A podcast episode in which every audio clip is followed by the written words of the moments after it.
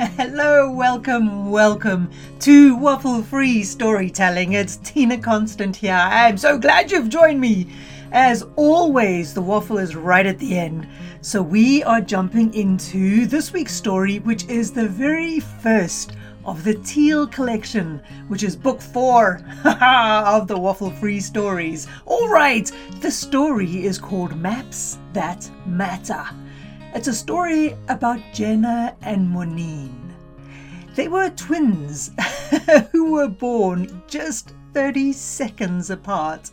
It was impossible to tell who was the oldest because, as always happens with newborn and baby twins, they got mixed up from day one. Their mother always laughed when they asked who was born first and said it was a tie. They both came tumbling into the world like they were running a race. And maybe that is what set them on their path. From the beginning, they seemed to race each other. Who could do chores faster? Who could climb the highest, run the fastest, shout the loudest, sound the smartest? And always they taunted each other. I will clear the path, one would say to the other, and I will send you a map. Nothing was off limits, including love. Jenna and Monine even competed when it came to that precious thing. As a result, the people they gave their hearts to were overloaded and overwhelmed with gifts and sonnets and songs and passion and surprises. So much so that the love never lasted, because it became clear that all the attention was actually for the sister and not for the lover. So it was that by the time the sisters entered their third decade, they were both alone. Now, some would say this was a sadness, but for the sisters it was not. They had each other, they had their rivalry, and on this particular day, they had a new challenge. You see, the sisters lived in a village tucked away in a valley surrounded by treacherous mountains. People were always trying to climb out of the valley, but those mountains took every life that tried. Some died in the snow and the ice, and their bodies were found huddled in caves. Some stumbled back to the village mad and broken, but many simply disappeared, never to return. The challenge the sisters set each other was to find out why. What was on that mountain that took so many lives? And the only way they knew to do that was to climb it themselves, to see what evil lurked in the cold shade, to look it in the eye, and to defeat it. It was a daring move, and the people in the village wondered if the sisters were taking things too far. The last person to go missing on that mountain was a warrior, a wild and skilled adventurer. He had climbed the slopes and was never seen again. Before that, it was a family of time served mountaineers, all determined and fully equipped. So you can understand that the mountain was out of bounds.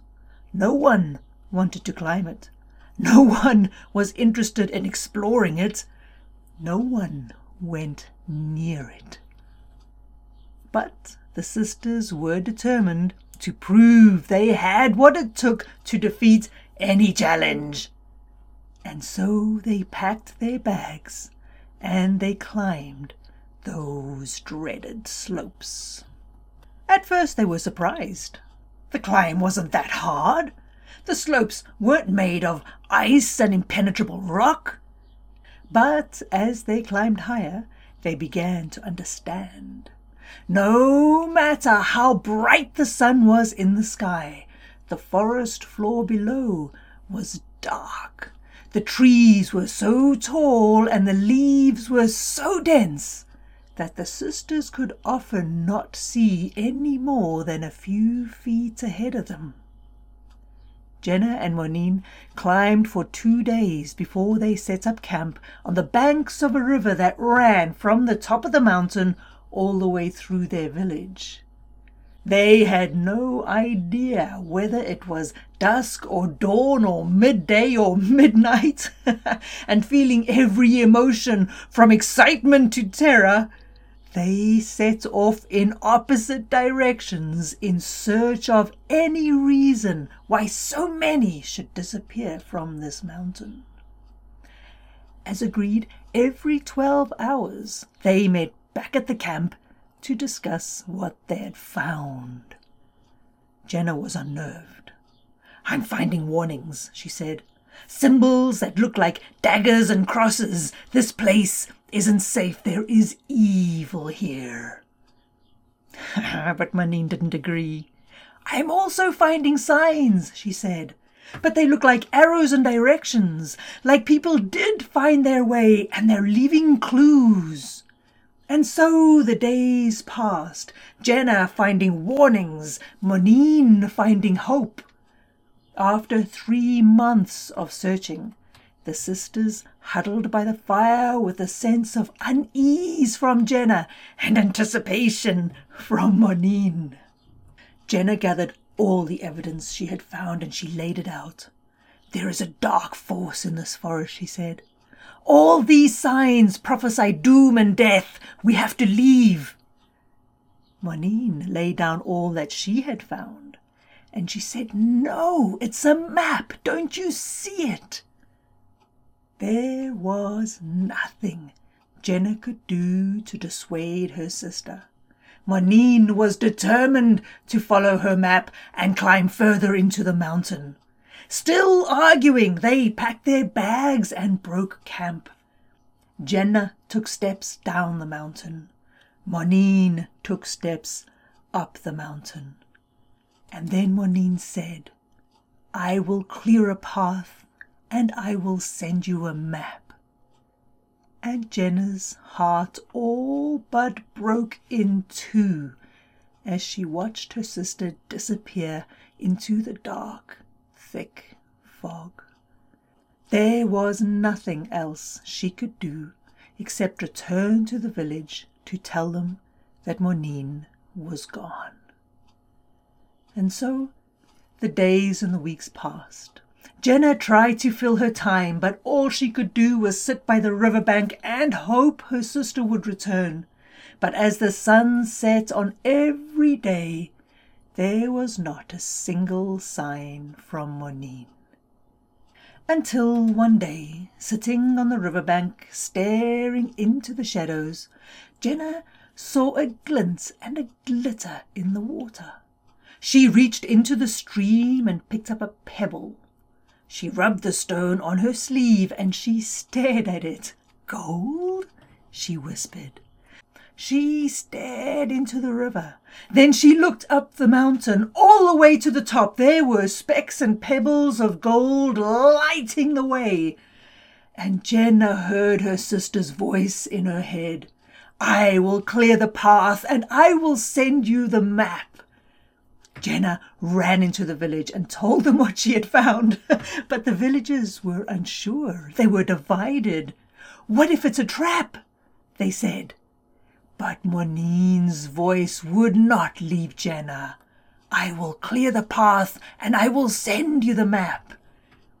Despite warnings from the village, Jenna packed her bags and followed the river. Picking up small pieces of gold as she went, Jenna ran through the forest, up the mountain, into a cave, through dark and twisting tunnels, and to her surprise, out the other side. And there, standing with her arms open, smiling in more sunlight than Jenna had ever seen, was her sister. Beside Monine was the adventurer who had vanished before them, and all the others who had climbed the mountain, taken the challenge, faced fear confronted uncertainty and had gone in search of the other side. The sisters hugged each other and laughed. You cleared the path, Jenna said, and Monine smiled. But you followed the map. Leaving gold in the stream to help others find their way, Jenna and Monine finally joined forces. They put their competition aside and to this day continue to climb the highest, the mightiest peaks, putting gold in the stream so others can follow. hey, you beautiful human being, that is it from Waffle Free Storytelling today. Right, oh, go and put some gold in a stream for others to follow. We've all got something incredible to give to the rest of the world, and I think it is our human responsibility uh, to leave what we learn so that others can learn from us. So go make some maps, but have a beautiful cup of tea in the meantime. I'll see you next time. Uh, go drop around to www.tinaconstant.com uh, for all the other shenanigans going on with waffle free storytelling. And uh, I look forward to seeing you there. All right. Have an excellent day. Bye bye now.